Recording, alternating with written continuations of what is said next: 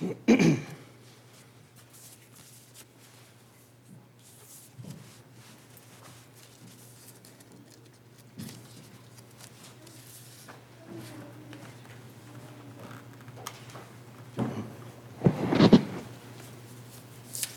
morning, everyone. Welcome to each one of you. Glad we can gather in this way this morning. I plan to continue in Genesis this morning, uh, continue with the life of, of Joseph. I had it's been quite a while since I preached from Genesis. Um, I had done a little detour and uh, looked at time last time I preached. So I'm going to be coming back to, to Genesis. Very brief review. Joseph's life. He's born to, to Jacob. He's one of 12 sons, and he's the favorite. There's a lot of favoritism here, and it's, uh, it's a tough family situation. Multiple wives, uh, a lot of jealousy and infighting. Uh, you know the story. Jacob or Joseph is his brothers are very jealous of him, end up planning to kill him, and then sell him, and then they end up selling him into slavery. He's taken to Egypt, sold again as a slave, falsely accused, ends up in prison, and repeatedly throughout these chapters, throughout the story, the writer keeps saying, But the Lord was with Joseph. The Lord was with Joseph. And Every time you think his situation can't get worse, it got worse. And suddenly, he must have had whiplash. Suddenly, he goes from being in prison, a slave and in prison 13 years, he's suddenly taken from there and made governor, second to only Pharaoh in all of Egypt, the most powerful nation in the world at the time. So he goes from being a slave and in prison to, through God revealing the meaning of dreams to him, God places him as second in command in the nation of Egypt. now, God had told him there were going to be seven years of plenty, seven years it would be the, the crops would produce like fields would produce like they had never seen followed by seven years of famine that would never had never been equaled. In the past. And uh, that's what happens. The seven years of, of plenty have gone by, by uh, Genesis 41, at the end of Genesis 41, where we stopped last time. And now the, the famine is over all the earth. I'm going to jump in and read uh, the last verse of Genesis 41. So all countries came to Joseph in Egypt to buy grain because the famine was severe in all lands. so, this is a really widespread, tough famine, and we're only in the second year of it, so there's five more years of famine coming. What I'm going to be doing this morning, I want to briefly, want to, I'm going to read part, summarize part of Genesis uh, 42, 43, and 44, just to catch the story, what's happening here. Then I'd like to briefly look, just focus on not Joseph, but Joseph's, Joseph's brother, Judah. I was struck in studying in the last couple weeks in reading through these, these chapters. Judah just stood out to me. I felt like I should pause in looking at Joseph. We'll look at the just skim those three chapters, but then I'd like to notice Judah and what God did in changing Judah. Picking up in Genesis 42, I'm going to read the first 11 verses. When Jacob saw that there was grain in Egypt, Jacob said to his sons, Why do you look at one another? And he said, Indeed, I have heard that there is grain in Egypt. Go down to that place and buy for us there that we may live and not die. So Joseph's ten brothers went down to buy grain in Egypt. But Jacob did not send Joseph's brother Benjamin with his brothers, for he said, Lest some calamity befall him. And the sons of Israel went to buy grain among those who journeyed, for the famine was in the land of Canaan. Now Joseph was governor over the land, and it was he who sold all the who sold to all the people of the land. And Joseph's brothers came and bowed down before him with their faces to the earth. Joseph saw his brothers and recognized them, but he acted as a stranger to them and spoke harshly to them. Then he said, Where do you come from? And they said, From the land of Canaan to buy food. So Joseph recognized his brothers, but they did not recognize him. Just a footnote the I'm told the original says that he he actually he took action to make so they wouldn't recognize him. It doesn't tell us exactly what he did, but we can imagine he's quite different. The last time they saw him, he was 17 years old. He's a teenager. This is now about 20, 20 22 years later. And he's no longer a teenager. He now looks, they have beards. And he's smooth shaven. Egyptians didn't shaved all of their body. And he's dressed as Egyptian. He's speaking Egyptian fluently. So he looks very different. He speaks to them through an interpreter.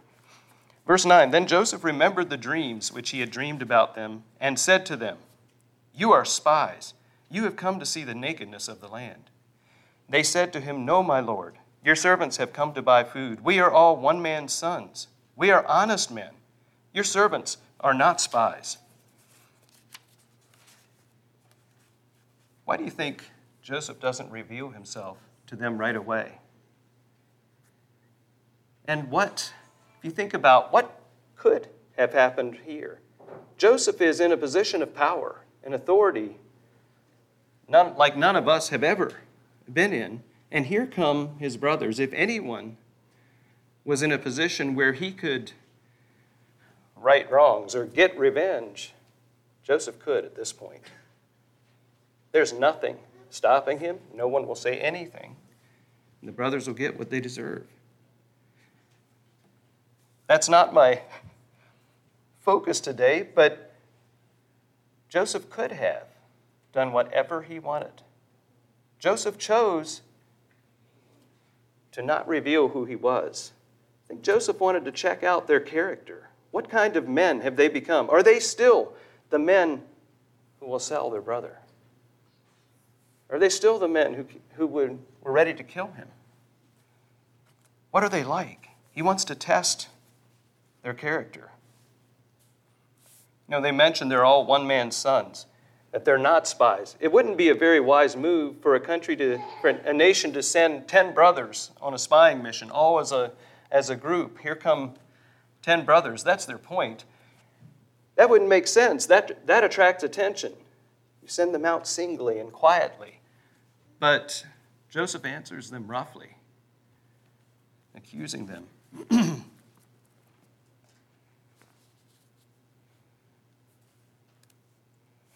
Joseph goes on to tell them that they're going to be tested. He says, By the life of Pharaoh, you shall not leave this place unless your younger, youngest brother comes here. He has questioned them about their father, about the rest of their family. They've said their father is alive, they have a younger brother. Of course, we know why Joseph wants to see his younger brother. It's his only full brother. He wants to see Benjamin, and he will also test them to see what they're made of, what they are like. Joseph puts them all together into prison for three days. Now, you can imagine what, what that's like for his brothers. Do you think Joseph's brothers were excited about going to Egypt in the first place? I doubt it. They had to. They were starving, and their dad sends them to Egypt, but if I put myself in their shoes and I think about what it must have been like for those 10 brothers, not for Benjamin, but for the other for the others, what, would it, what was it like to go to Egypt? They know. It's in the back of their minds. They sent their brother to Egypt as a slave. You think they had any fear they might see him? Probably comforted themselves with the fact that, ah, it won't happen. Out of the millions of people, surely not. And how many slaves must there be in the nation of Egypt? Never guessing They will stand face to face with their brother. But they couldn't have been comfortable with going there. On the third day, so they sit in prison, they've got time to think for three days about the seriousness of what they're being charged with. And he goes to them and says, Do this, and you will live, for I fear God. Tells them, If you are honest, one of your brothers, I'll keep one of your brothers here, the rest of you go home, and when you come back, you bring your youngest brother to prove you're not spies. By the way, the, uh, the northeast border of Egypt was the, the one they felt they needed to guard the most, where Joseph's brothers came in. And wouldn't it be a perfect time to come and get food and check things out? So that's why Joseph's accusing them of this, and for it made sense for him to accuse them of that, but he's checking them out. I want to jump down and, and pick up in verses 21 and 22 of chapter 42. So when he says this, this to them, then they said to one another, We are truly guilty concerning our brother, for we saw the anguish of his soul when he pleaded with us, and we would not hear. Therefore, this distress has come upon us. And Reuben answered them, saying, Did I not speak to you, saying, Do not sin against the boy, and you would not listen? Therefore, behold, his blood is now required of us. They did not know that Joseph understood them, for he spoke through an interpreter. And Joseph turns his back and weeps. I think that tells us something about Joseph's attitude. Joseph, I don't believe Joseph was an angry man. Joseph wept. Imagine the feelings that go through Joseph as he hears his brothers, thinking he can't understand them, speaking in Hebrew, and saying, It's because of our brother. You know what we did. This is why bad things are happening. It's over 20 years later, and they still have a guilty conscience. When something bad happens, they assume that it's because of their guilt. It's because of what they did. Isn't that what happens to us? You know, by admitting, they're taking the first step, the first step in the right direction by admitting they are guilty. They have done wrong. That's the first step. Know, guilt is actually a gift from God.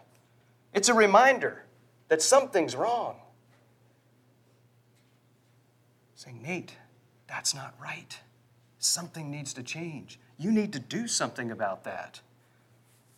Guilt is to the soul what pain is to the physical body. Do we enjoy pain? Of course not. You touch a hot stove and you jerk back. You want to get away from pain. We don't like pain. But what if you had no pain? Ask people with leprosy, and they will tell you that pain is a tremendous gift. They can touch the hot stove and they don't feel pain. They will burn their hand. They, it may be laying there. I read about a man in India who had leprosy, and when Dr. Paul, he came to Dr. Paul Brand to be treated because his fingers were eaten away to the bone. Because he didn't know that at night the rats were crawling up in bed and eating on his fingers. Because he didn't feel it, he slept right through it. So pain is a gift. Pain and guilt. Guilt is to the soul what pain is to the physical body. Both are a warning to protect us from permanent damage. You know, I have a choice in how I respond. It is a frightening possibility that I can choose to habitually ignore the promptings of the Holy Spirit. When He reminds me that something's wrong, something needs to change, I can choose to ignore that and harden my heart. Or I can choose to respond and move in step with God, to repent, to change direction. It's my choice. When Joseph heard them talking about what they'd done to him, he turned his back and wept. Following this, Joseph commands his, his uh, servants to fill every man's sack with grain and put their money back into the top of their sack. That's unexpected. Plus, he gave them extra provisions for their journey. When they stop to camp for the night, one of them opens his sack to feed his donkey, and he discovers his money's in there. He tells the others, and immediately they say, Oh no. That's, it. That's in uh, verse 28. He says to his brothers, My money has been restored, and there it is in my sack. Then their hearts failed them, and they were afraid, saying to one another, What is this that God has done to us? Now, why do they think God is doing this to them? You know, even when something good happens, their money was returned. A guilty conscience assumes God is against me.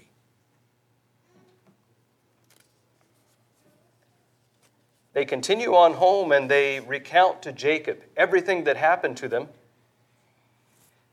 And while they're at home, they discover that every man has his money in his sack. They thought it was just the one, but it's when they're telling Jacob they discover this.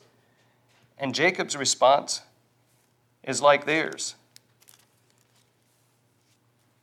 He says, I'm sorry, I lost which verse it is. In verse 36 of 42, he says, You have bereaved me. Joseph is no more. Simeon is no more. He's in prison in Egypt. And now you want to take Benjamin. All these things are against me. They'd been telling him that Joseph had said they must bring Benjamin along before he'll get, they'll get more grain. Reuben then comes up with a plan. Reuben's the oldest, and so he's looked to as the spokesperson, the spokesman for the group. And he says, Kill my two sons if I do not bring him back to you. Put him in my hands, and I will bring him back to you. What kind of an offer is this? I mean, if, if I don't bring your son back, you can kill your grandsons too? That doesn't sound like a good deal to me. Thanks. I'm, he's, he's saying he's willing to be bereaved. He's willing to have his sons taken too. But notice in 38, Jacob does not trust Reuben. Jacob says, My son shall not go down with you, for his brother is dead and he is left alone. If any calamity should befall along the way in which you go, then you would bring down my gray hair with sorrow to the grave. Jacob is still grieving the loss of his son Joseph. And here's his only full brother from his favorite wife Rachel, who now they say must go to Egypt. And he is not. He says that's one thing that's not happening. And at this point, he's completely unwilling to have that happen. Jacob doesn't trust Reuben, and for a good reason. Years earlier, Reuben had a sexual relationship with one of his father's wives. Jacob knows what kind of person he is. In Genesis chapter 43, the famine continues, and now Jacob's family, Joseph's family in, in Canaan, has used up all the food they bought in Egypt. And Jacob is delaying sending them back for more because he doesn't want to send Benjamin. He's been putting it off. Finally, in verses 8 and 9, Judah says to Israel his father, Send the lad with me. We will arise and go, that we may live and not die, both we and you and also our little ones. I myself will be surety for him. From my hand you shall require him. If I do not bring him back to you, set him and set him before you, then let me bear the blame forever. For if we had not lingered, surely by now we'd, we would have returned the second time. They've put it off so long, they're in danger of starving. They're, run, they're out of grain. They obviously have some other things, but they. And Judah is willing to guarantee he will bring him back. He will bear the guilt if he doesn't bring him back. At this point, Jacob listens to Judah, where he didn't to Reuben. And he tells him to take a gift. And the things he lists are things that he says to take with them the best things of the land, things that are hard to get in Egypt, but were common in Israel, in Canaan. And so they take a, a gift for the the men, as they call him, who they don't know as Joseph. They also take, he instructs them to take double their money, because remember, the money's returned, so they take double the money to prove that they're honest men, and they're coming back with double. And they take Benjamin. Jacob allows them to take Benjamin. When, uh, when he allows them to take Benjamin, he also says in verse 14, And may God Almighty give you mercy for, before the man May he release your other brother and Benjamin. If I am bereaved, I am bereaved. And here, it's interesting to note, just, uh, it's just occurred to me as you go through this story, it's interesting to notice that when Jacob is living for himself, he's called Jacob. When he takes a step of faith, he's called Israel. And when he allows Benjamin to go, uh, he is called Israel here in this passage. He's taking a step of faith. So they take the present and they go. Can you imagine how the brothers felt going back to Egypt for the second time? You know what happened the first time. They got thrown in jail. They're released to prove that they're innocent. They don't know what's going to happen. They're afraid. They've been accused of spying. They don't know if they get the death penalty or if they're put in prison or what will happen. Will they end up slaves for the rest of their lives? And imagine their shock when they arrive. Joseph sees them coming and he tells his steward, These men are going to be eating with me at my house. Go and prepare a meal for them. And they're, they're invited to a feast at the governor's mansion. The brothers assume immediately they're being brought there because of the money that was returned. And so they talk about it among themselves and they approach the steward. Before Joseph is at the house, they approach the steward and they say, Look, here, we found our money returned in our sacks, and here it is. We're honest men. We've brought it back to you. The steward's response is, No, I have your money. Your God gave that to you. The steward reminds them that God is at work.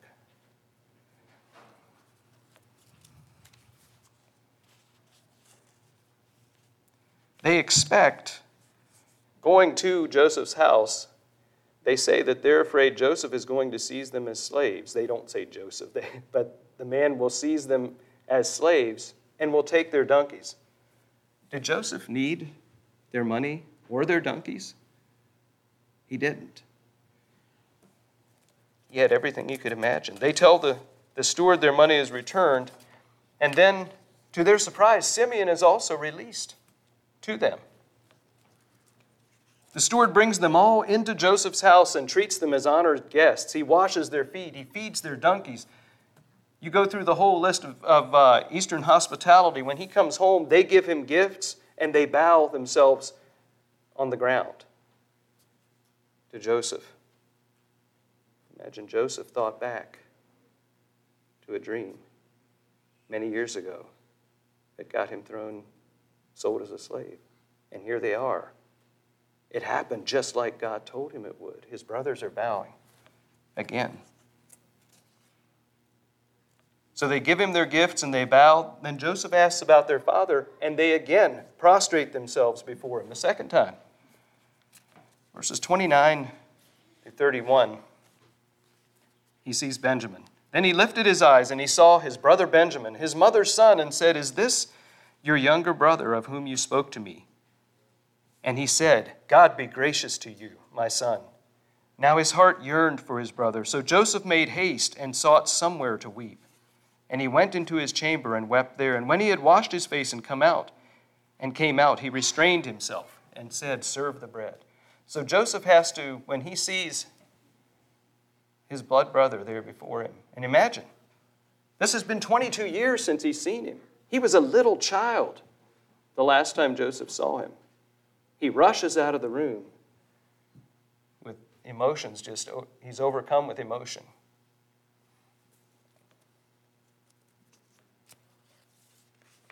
There's six different times Joseph weeps in with his brothers. so they serve the food, and, and Joseph is seated by himself. It's interesting they tell us how they're seated. But Joseph, as because of his position of authority, is seated by himself. His brothers are seated by themselves, and the Egyptians are seated by themselves because the New King James says it, it is an abomination or it is detestable to the Egyptians to eat with Hebrews. It's below them. They won't do that. And so they're eating separate, but the brothers must have been amazed. Here, this ruler serves them from his table. He brought things from his table to theirs. It's a great honor. And then he heaps five times as much food on Benjamin as he does on all the rest of his brothers. Why does Joseph do that? I think he's intentionally showing favoritism. It shows a special relationship, for one thing. This is his only full brother, but I wonder if he isn't testing them, showing favoritism and seeing how will they respond if they don't get as much as Benjamin does. He knows what happened when he was a teenager, and I believe he wants to see what kind of men they have become. Joseph's brothers are also astonished when they're seated in the order of their age, from oldest to the youngest. They're, they're in exact order of age. They must have looked at each other and thought, How does this man know so much about us? How do they, he must have really checked us out. Reading about this, Henry Morris, I want to quote Henry Morris. He says, One can easily show, merely by multiplying together all the numbers from 1 through 11, that there are no less than 39,917 different orders in which 11 individuals could have been seated. Thus, for the servants to select the one correct order by chance was almost impossible. The odds were almost 40 million to 1 against it. So they knew this couldn't be chance. What is going on?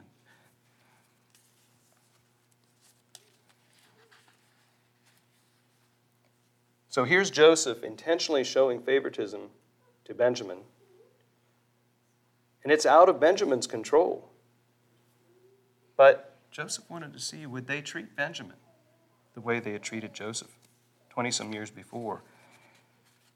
43 ends with So they drank, they ate and drank and were merry with him. Genesis 44 tells us Joseph's final test of his brother's character. Again, Joseph is not doing this to be mean, but Joseph is simply checking what are they like? What kind of men are they? Before he reveals who he is. In chapter 44, he again tells his steward to fill the men's sacks with as much as they can carry and put each man's money in the mouth of his sack again. On top of that, in Benjamin's sack, they are to put Joseph's special silver cup that he drinks out of. Put that in Benjamin's sack. The steward follows his, his orders exactly. And the next morning, the brothers leave and Joseph allows them to be gone long enough that they've left the city, are traveling toward home, and he sends the steward after him, probably with other men to enforce his orders, but went, went after them and accused them of stealing Joseph's silver cup. Of course, his brothers adamantly declare they didn't do it. They're honest men. Look, we brought our money back all the way from Canaan. We brought money back to give to you when it was returned to us. You know we're honest. We wouldn't do this. And they suggest that he searches them to prove that they're innocent. And they, they say, and the person who has it, if, we, if any of us has stolen from you, he should die. The steward says, Whoever has the cup will be my slave, but the rest of you will be blameless. And we know what's going to happen. He starts with the oldest again and works his way to the youngest. The tension's building. I mean, but, you know, now there's more and more who aren't. Well, and they're getting toward the end. Nobody suspects there's actually going to be the silver cup. He gets to Benjamin, and there's the silver cup. How do the brothers respond? The brothers tear their clothes sign of severe distress, grief.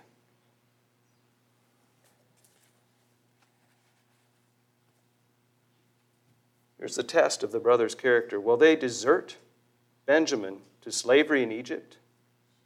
They have the opportunity here to desert him. Say, What? You stole from, him, from the governor? How foolish. We've got families to take uh, care of. We're going home. Our families are starving. We've got children, wives, children, grandchildren, and you steal? Or maybe they knew that Benjamin didn't steal. I don't know. They could have still said, well, it's better for him to go back by himself than all of us to go back. There was lots of ways they could have reasoned that they shouldn't go back. But they all go back with him to Joseph. It speaks for what kind of men they were becoming. Joseph's big question is Have his brothers changed? What kind of men are they? In verse 14 of 44, so Judah and his brothers came to Joseph's house and he was still there, and they fell before him on the ground.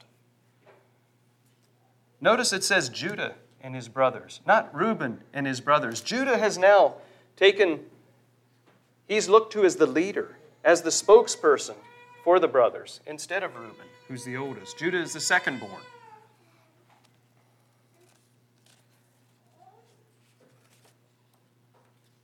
Verses 16 and 17 of uh, chapter 44. Then Judah said, What shall we say to my Lord?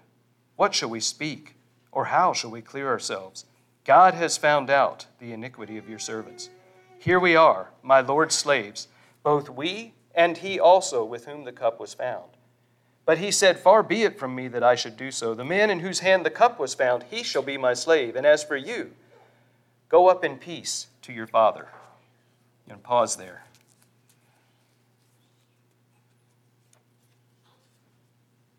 So Judah recognizes there's no way for us to clear ourselves. There's no proof. There's no, I don't have any evidence. I've got nothing to say. We're here to be your slaves. And Joseph gives him another opportunity to leave Benjamin. But they don't take it. Judah proceeds to give a passionate speech. But before we look at that, Let's back up. Let's flash back in Genesis earlier and look at Judah's past. I want to pause and look back. Think back just briefly. What kind of man was Judah in the past? In Genesis chapter 37, when Joseph's brothers had decided to kill him, Judah said, What profit is there if we kill him? Let's sell him. We might as well get money out of this. We're not getting anything if we kill him. Then he and his brothers heartlessly lead their father to believe that a wild animal killed him. Pour blood over his robe and tear it and take it back and say, Is this your son's robe? And he knows, Yes, it is. And he grieves for the next 22 years while his sons watch and, and remain silent. Can you imagine living with that? 22 years. In Genesis 38, you'll recall we skipped over that. 37 tells us how Joseph was sold into slavery. 38 is about Judah, and 39 is back about Joseph again. In Genesis 38, God well, backing up, God had promised Judah's great grandfather, Abraham, that through his descendants, all the earth would be blessed. God had chosen them to be a megaphone, so to speak, through which he made himself known to the world. But in Genesis chapter 38, we see Judah being assimilated into Canaanite culture. He wasn't living a life that honors God. He had married a Canaanite woman. He gets a Canaanite wife for his oldest son. His two oldest sons are so wicked that we're told God kills them because of how wicked they were. In Genesis chapter 38, we see Judah lying. We see he's an immoral man who has children with his widowed daughter in law. We see he was self righteous. He's basically, he's living just like the pagan cultures out around him. And the God's chosen people are in danger of just being assimilated into the godless cultures around them, becoming one with them. Why is Genesis 38 in the Bible? I read that and go, wow, all the, the rotten things that are there, why is that in the Bible? I don't claim to have all the answers this morning, but I have a couple ideas. One, I wonder if it isn't to contrast Judah's character with Joseph's character. We saw that earlier. Second, I think it, Genesis 38 is there to show what happens when a person is determined to go their own way. Third, I wonder if it isn't there, if Genesis 38 isn't there, so we can see that God works through sinful people who turn to Him. God can change anyone. I'm going to read Genesis. Let's go back now to Genesis 44. I want to read Judah's speech. Genesis 44 and verse 18. Then Judah came near him to Joseph and said, O my Lord, please let your servant speak a word in my Lord's hearing, and do not let your anger burn against your servant, for you are even like Pharaoh. My Lord asked his servant, saying, Have you a father or a brother?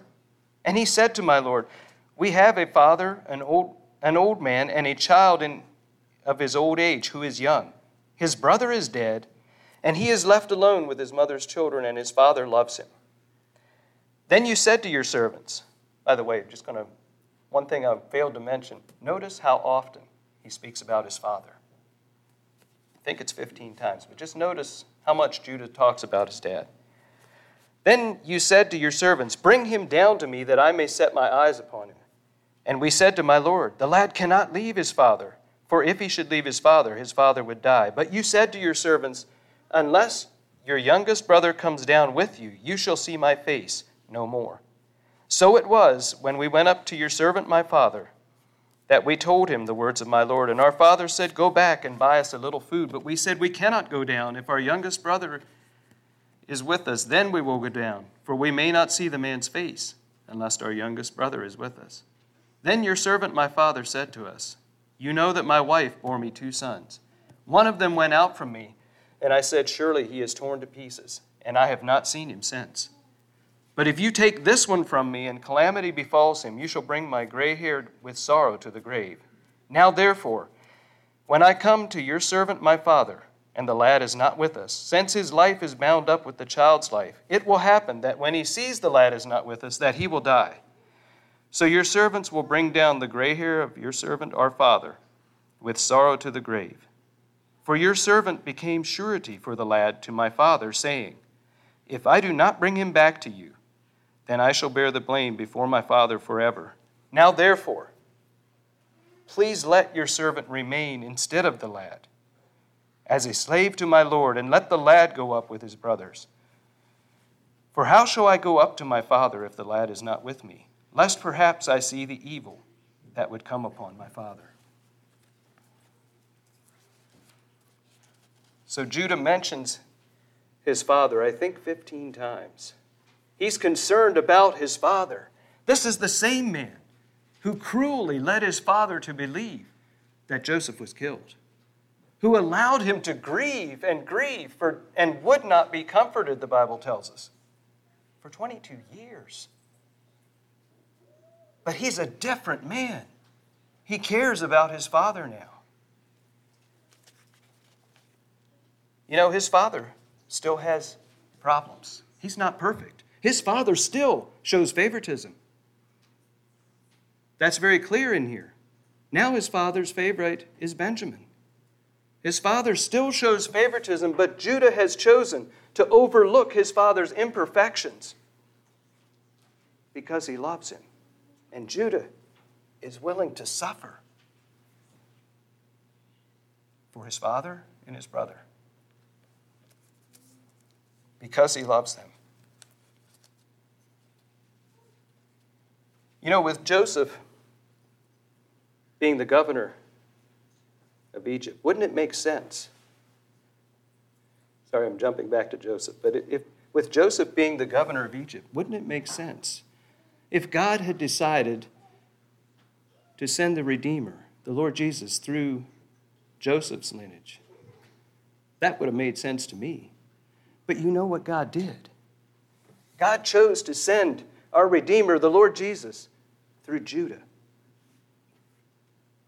through Judah's descendants.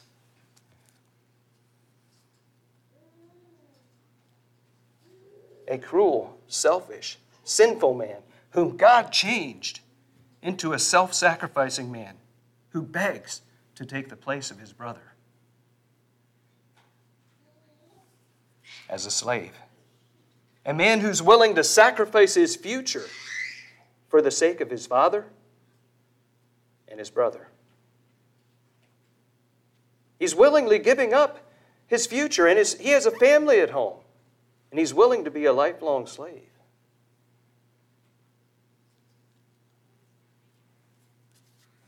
And through Judah,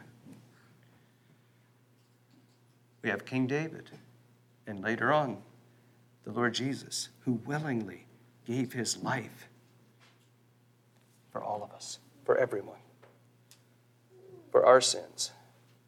Jesus is called the Lion of the tribe of Judah. The story of Judah gives me hope that God can change a sinful heart into one that honors him.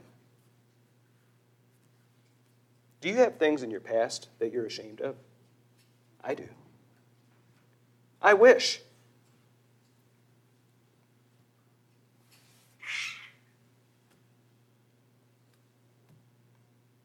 I wish I could erase several years.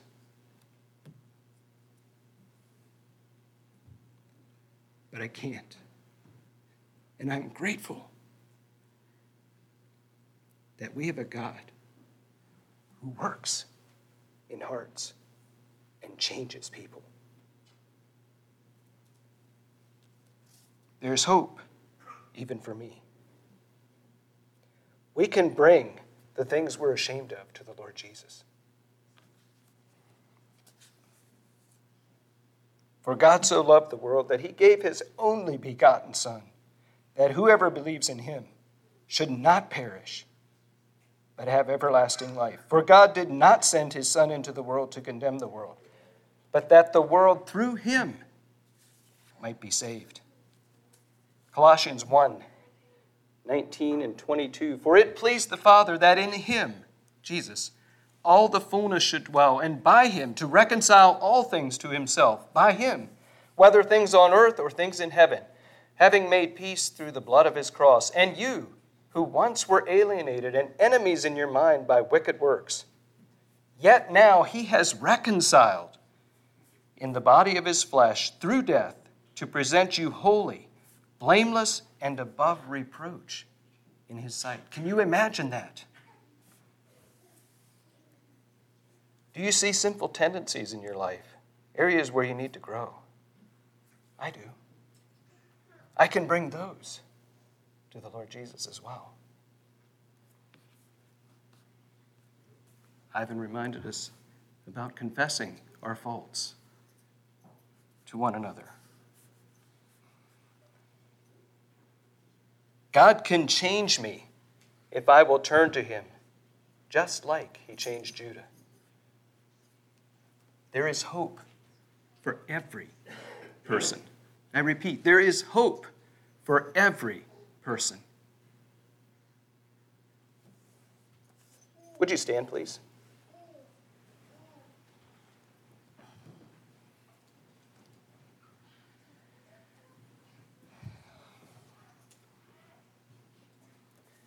I'm going to close with this benediction. Now may the God of peace himself sanctify you completely.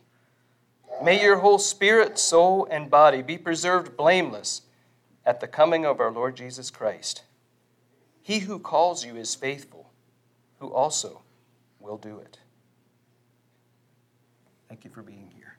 You're dismissed.